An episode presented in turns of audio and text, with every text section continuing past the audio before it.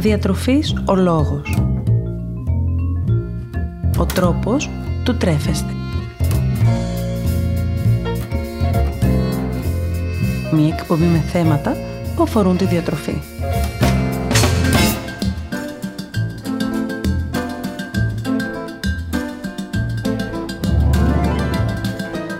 Καλησπέρα σας.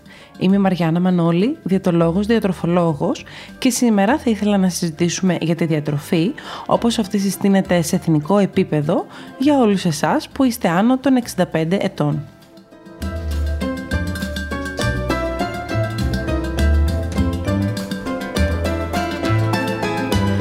Θα ήθελα μαζί να δούμε τις συστάσεις σε κάθε τρόφιμο, σύμφωνα με την ηλικία και τις ανάγκες σας, αλλά και μικρές συμβουλές για την καθημερινότητά σας που μπορεί να σας βοηθήσουν στην ισορροπημένη κατανάλωση φαγητού.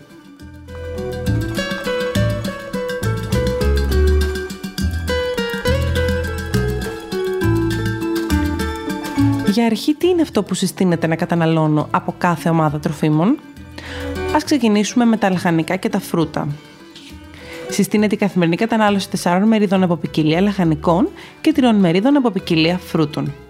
Μία μερίδα λαχανικών ισοδυναμεί με περίπου 150 με 200 γραμμάρια ομών ή μαγειρεμένων λαχανικών, ενώ μία μερίδα φρούτου ισοδυναμεί με περίπου 120 με 200 γραμμάρια φρούτου.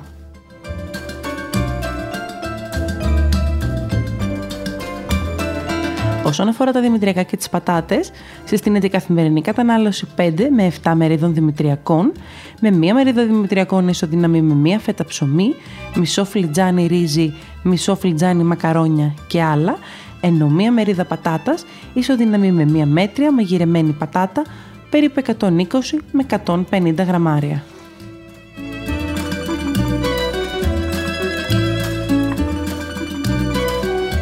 Για το γάλα και τα γαλακτοκομικά προϊόντα συστήνεται η καθημερινή κατανάλωση τριών μερίδων από ποικιλία γάλακτος και γαλακτοκομικών προϊόντων με μία μερίδα να ισοδυναμεί με ένα ποτήρι γάλα, ένα γιαούρτι ή 30 γραμμάρια τυρί.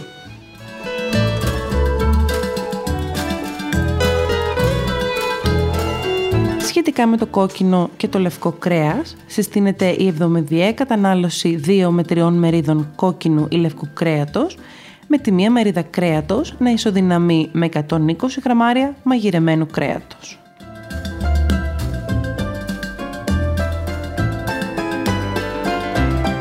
Για τα ψάρια τώρα, συστήνεται η εβδομαδιαία κατανάλωση 2 μέτριων μερίδων από ποικιλία ψαριών ή και θαλασσινών, με τη μία μερίδα να αντιστοιχεί σε περίπου 120 με 150 γραμμάρια μαγειρεμένων ψαριών ή θαλασσινών.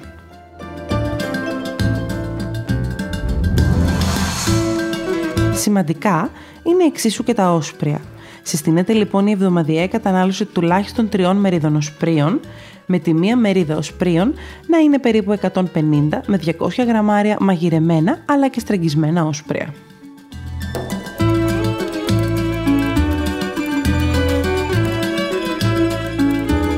Τέλος, ως προς τα προστιθέμενα λίπη και έλαια, τις ελιές και τους ξηρούς καρπούς, συστήνεται η καθημερινή κατανάλωση 3 με 5 μερίδων από προστιθέμενα λίπη και έλαια, ελιές και ξηρούς καρπούς, με τη μία μερίδα να ισοδυναμεί είτε με μία κουταλιά της σούπας από έλαια ή λίπη, είτε με μία χουφτανάλα τους ξηρούς καρπούς, είτε σε 10 με 12 ελιές.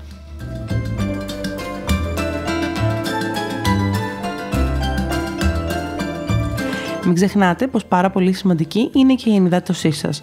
Συστήνεται η καθημερινή κατανάλωση 8 με 10 ποτηριών υγρών μέσα στην ημέρα, με τα 6 με 8 από αυτά να είναι νερό.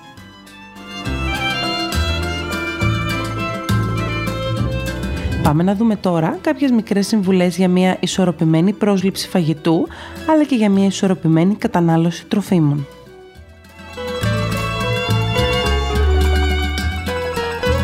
Διατηρήστε τη συχνότητα των γευμάτων σας. Καταναλώστε 3 κυρίως γεύματα και 2 με 3 σνακ.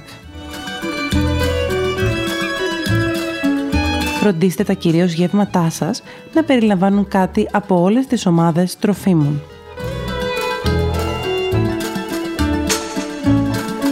Προσθέστε λαχανικά σε κάθε κυρίως γεύμα και μην παραλείπετε το πρωινό. Επιλέξτε μικρά και γρήγορα σνακ όπως φρούτα, γαλακτοκομικά, ξύρους καρπούς και άλλα.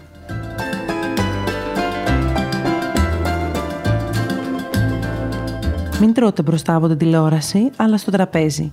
Αν μένετε μαζί με άλλους, επιδιώξτε να τρώτε τα κυρίως γεύματά σας, όλοι μαζί, όσες μέρες περισσότερες μπορείτε.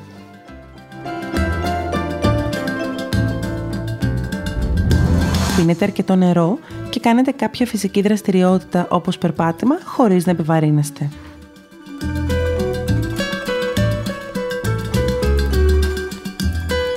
Φυσικά μην ξεχνάτε να κοιμάστε καλά.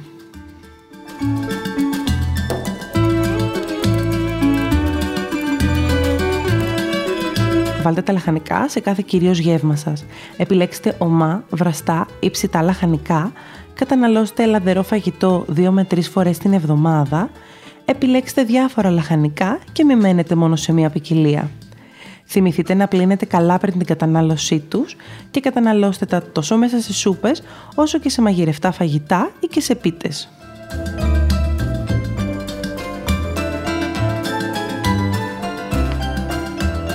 Έχετε πάντα μέσα στο σπίτι σας φρούτα και επιλέξτε τα ως σνακ έναντι άλλων τροφίμων που είναι πλούσια σε ζάχαρη και κορεσμένα λιπαρά. Καταναλώστε τα με τη φυσική τους μορφή ή σε χυμό. Μην ξεχνάτε πως ένα πολύ καλό σνακ είναι και τα αποξηραμένα φρούτα.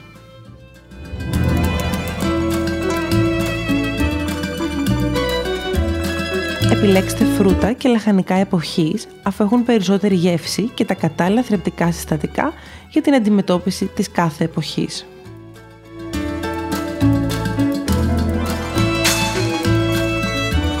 Προτιμήστε να καταναλώνετε δημητριακά ολικής άλεσης αφού είναι πιο πλούσιο σε φυτικές ίνες, ενώ ταυτόχρονα απορροφούνται πιο ομαλά από τον οργανισμό.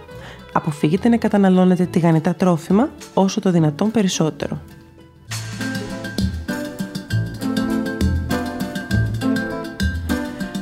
Επιλέξτε τυριά που είναι χαμηλά σε λιπαρά, όπως κατοίκι ή ανθότυρο, αλλά και τυριά που δεν περιέχουν πολύ αλάτι. Επιλέξτε επίσης γαλακτοκομικά με χαμηλά λιπαρά που όμως είναι θρεπτικά εξίσου καλά και επιλέξτε γάλα χωρίς λακτόζη αν αντιμετωπίζετε δυσκολίες με την πέψη του γάλακτος.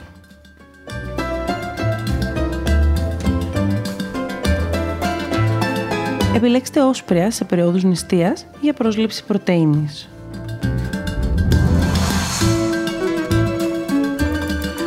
Αφαιρέστε τώρα το λίπος από το κρέας που καταναλώνετε, λευκό ή κόκκινο, αποφύγετε τα κρεατοσκευάσματα και το επεξεργασμένο κρέας και προτιμήστε να καταναλώνετε το κρέας σας ψητό, βραστό ή μαγειρευτό και όχι τηγανιτό ή μαγειρευτό στα κάρβουνα.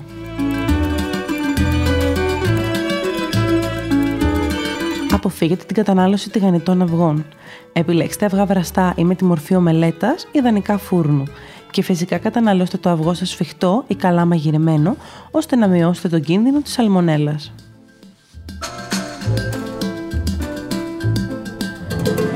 Επιλέξτε μικρά λιπαρά ψάρια, ψάρια σύμφωνα με την περιοχή που μένετε, αλλά και την εποχή που έχουμε. Αποφύγετε όσο μπορείτε παστά, καπνιστά ή τηγανιτά ψάρια και επιλέξτε φιλέτο ψαριού εάν δυσκολεύεστε με το καθάρισμα.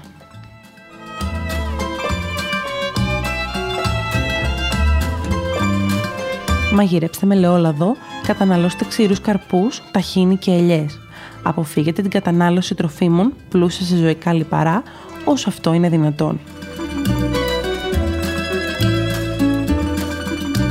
Περιορίστε την κατανάλωση άλατος.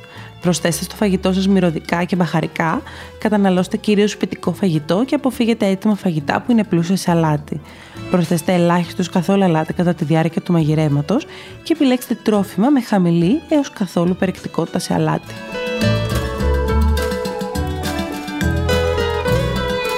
Καταναλώστε γλυκά με μέτρο. Επιλέξτε φρούτα για να καλύψετε την επιθυμία για γλυκιά γεύση ή διάφορα θρεπτικά γλυκά σνακ, όπως γλυκό του κουταλιού, παστέλι, μέλι, μαύρη σοκολάτα κλπ.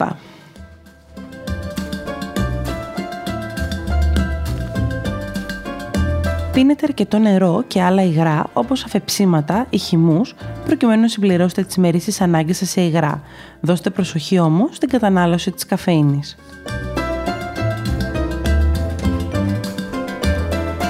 Περιορίστε την κατανάλωση αλκοόλ και αποφύγετε το τελείως όταν απαιτείτε.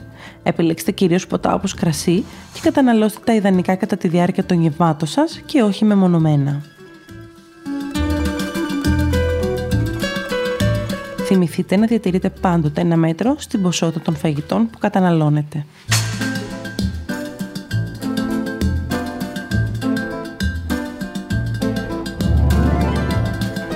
Ποιες αλλαγές συμβαίνουν στον οργανισμό μας κατά την αύξηση της ηλικίας που επηρεάζουν τελικά την πρόσληψη του φαγητού;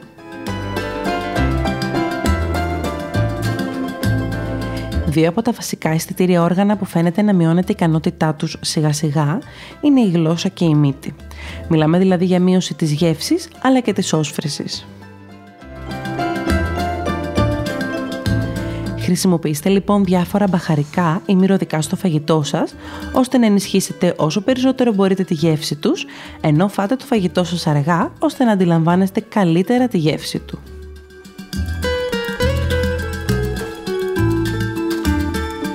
Παράλληλα, ορισμένοι από εσάς αντιμετωπίζουν διάφορα προβλήματα με την οδοντοστοιχεία τους, κάτι το οποίο μπορεί να επηρεάσει άμεσα την πρόσληψη τροφής εξαιτίας της μη επαρκής ικανότητας μάσης του φαγητού. Προτιμήστε να καταναλώνετε φαγητά με τη μορφή σούπας ή πουρέ και μαγειρεύετε πάντοτε καλά το φαγητό σας.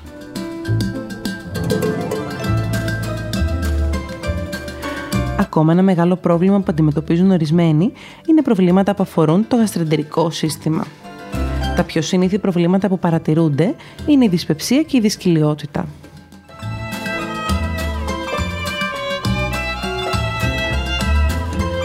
Επομένως, μαγειρέψτε το φαγητό σας καλά και για πολλή ώρα, τρώτε μικρές και συχνές ποσότητες και μασίστε αργά και καλά για να μειώσετε τα συμπτώματα της δυσπεψίας.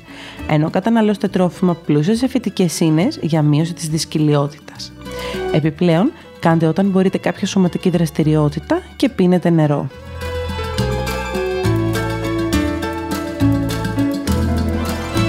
Και φυσικά να αναφέρουμε εδώ πως θα πρέπει να δίνουμε ιδιαίτερη σημασία ως προς την πρόσληψη τροφής και σε άλλους παράγοντες, όπως είναι οι κοινωνικοί και οι ψυχολογικοί παράγοντες, παράγοντες που αφορούν τη χρόνια λήψη φαρμάκων, καθώς και άλλες διάφορες παθήσεις.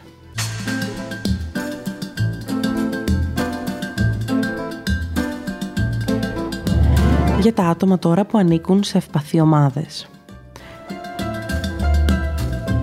Με το πέρασμα των χρόνων, ορισμένοι από εμάς έχουμε μειωμένη λειτουργικότητα ή και αυτονομία.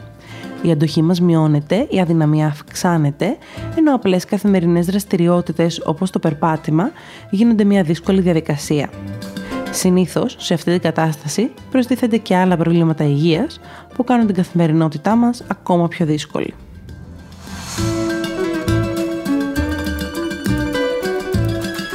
Πρέπει λοιπόν να φροντίζουμε ώστε να καλύπτουμε πλήρως τις ανάγκες μας σε ενέργεια αλλά και θρεπτικά συστατικά, προκειμένου να ενισχύουμε τον οργανισμό μας, πάντα σκεπτόμενοι ταυτόχρονα και τις δικές μας γεύσεις και επιθυμίες.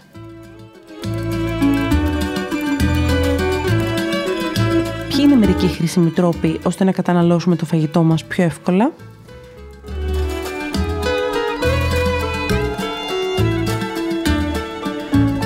Όσον αφορά τα λαχανικά, επιλέξτε να καταναλώσετε βραστά ή ψητά λαχανικά ή ακόμα και λαχανικά με τη μορφή πουρέ ή σούπας, που είναι πιο εύκολα στη μάσηση και στην κατάποση.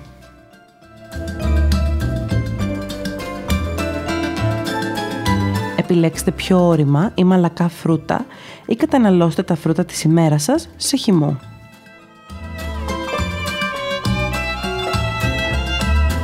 Προτιμήστε να καταναλώσετε γαλακτοκομικά με πιο μαλακή υφή όπως γάλα ή γιαούρτι και τυριά σε μορφή κρέμας ή μαλακά όπως ανθότυρο και φυσικά προσθέστε τυρί στο πιάτο σας με τη μορφή τριμμένου τυριού.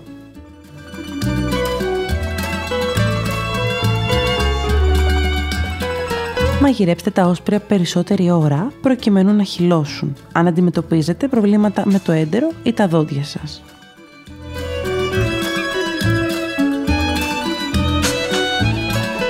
Καταναλώστε μικρότερη ποσότητα κρέατος αν αντιμετωπίζετε θέμα με τη μάσησή σας ή αντικαταστήστε την κατανάλωση κρέατος με γαλακτοκομικά προϊόντα χαμηλά σε λιπαρά.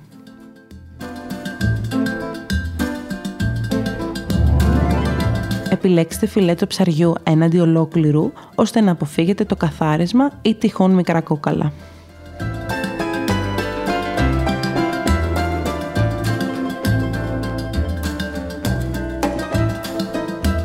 Παράλληλα, προσπαθήστε να κάνετε μικρά και συχνά γεύματα. Κάντε οποιαδήποτε μορφή σωματικής δραστηριότητας δεν σας καταπονεί. Περπατήστε αν έχετε τη δυνατότητα, αλλιώς κάντε μικρές στατικές κινήσεις για να ενδυναμώσετε το μυϊκό σας συστό.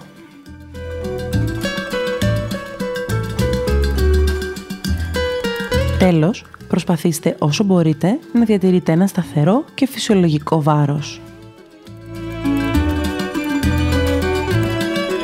Κλείνοντας, θέλω να θυμάστε πως σε κάθε περίπτωση, εάν πάσχετε από κάποιο νόσημα, θα πρέπει να ακολουθείτε τις συστάσεις που αφορούν και την πάθησή σας.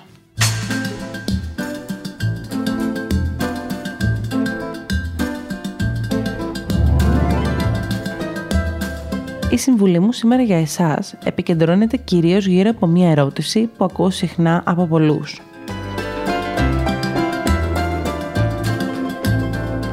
Όταν κάποιος αποφασίζει να ακολουθήσει ένα πρόγραμμα διατροφής για απώλεια βάρους, μία από τις πιο συχνές ερωτήσεις που κάνει στο διαιτολόγο του είναι αν στο πρόγραμμα διατροφής που θα ακολουθήσει περιλαμβάνεται κάποιο ελεύθερο γεύμα ή ακόμα και κάποια ελεύθερη ημέρα.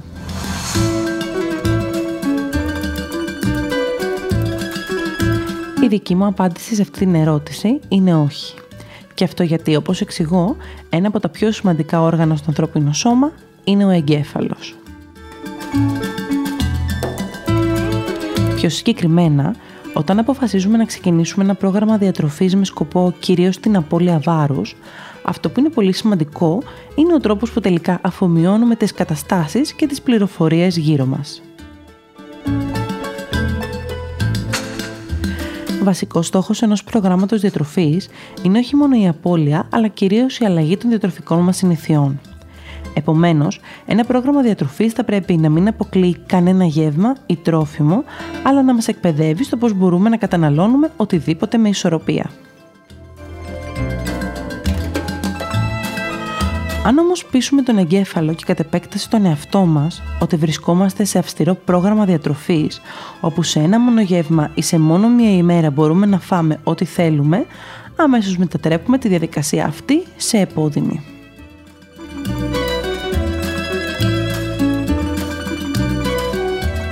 Όλες τις υπόλοιπες μέρες κάνουμε λοιπόν αυστηρή δίαιτα, αλλά περιμένουμε εκείνη τη μία ημέρα που μπορούμε να φάμε ό,τι μας έχει λείψει. Αυτομάτως λοιπόν η δίαιτα από μια διαδικασία εκπαίδευσης γίνεται μια διαδικασία στέρησης.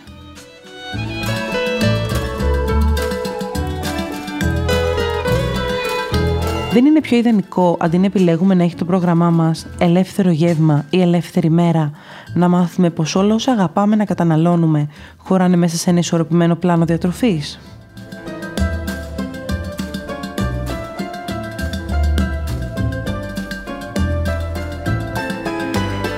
Σήμερα θα ήθελα να μιλήσουμε για όσπρια. Τα όσπρια είναι ένα φαγητό που συνήθως τίνουμε να αποφεύγουμε όσο είμαστε σε νεαρή ηλικία αλλά να αγαπάμε μεγαλώνοντας.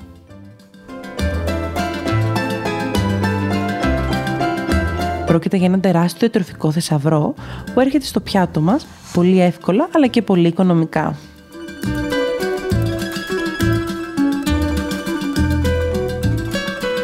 Τα όσπρια αποτελούν μια πολύ καλή πηγή φυτικών πρωτεϊνών, είναι πλούσια σε φυτικές ίνες, έχουν χαμηλό γλυκαιμικό δείκτη περιέχουν βιταμίνες του συμπλέγματος Β και βιταμίνη C, όπως επίσης ασβέστιο, μαγνήσιο, σίδηρο και φιλικό οξύ.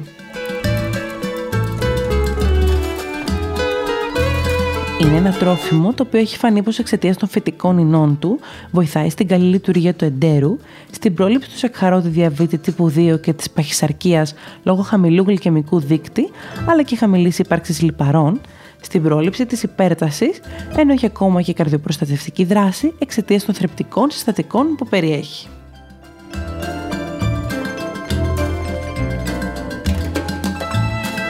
Τα όσπρια, για ακόμα καλύτερη ενίσχυση της τεπιδικής τους αξίας, θα πρέπει να καταναλώνονται μαζί με μια μερίδα δημητριακών, όπως ρύζι ή ψωμί, ή με ξηρούς καρπούς ή σπόρους. αυτό θα οδηγήσει σε πρόσληψη πρωτεΐνης ή σε βιολογική αξία με αυτής του κρέατος.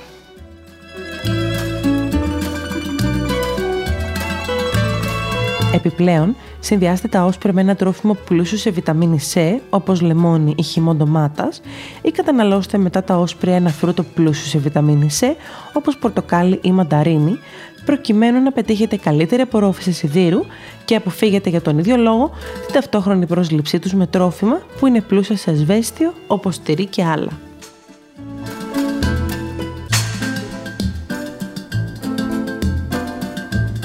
Καταναλώστε τα όχι μόνο με την κλασική μορφή της σούπας, αλλά επίσης μέσα σε σαλάτες ή και με άλλες μορφές όπως μπιφτέκια οσπρίων.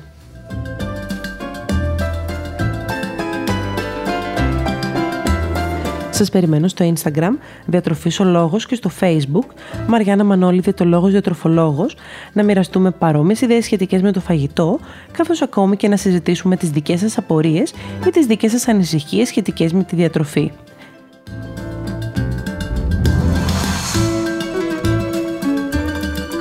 Να θυμάστε να απολαμβάνετε τις στιγμές σας και να μην ξεχνάτε πως εμείς ορίζουμε το φαγητό μας και όχι το φαγητό μας εμάς. Καλή σας συνέχεια.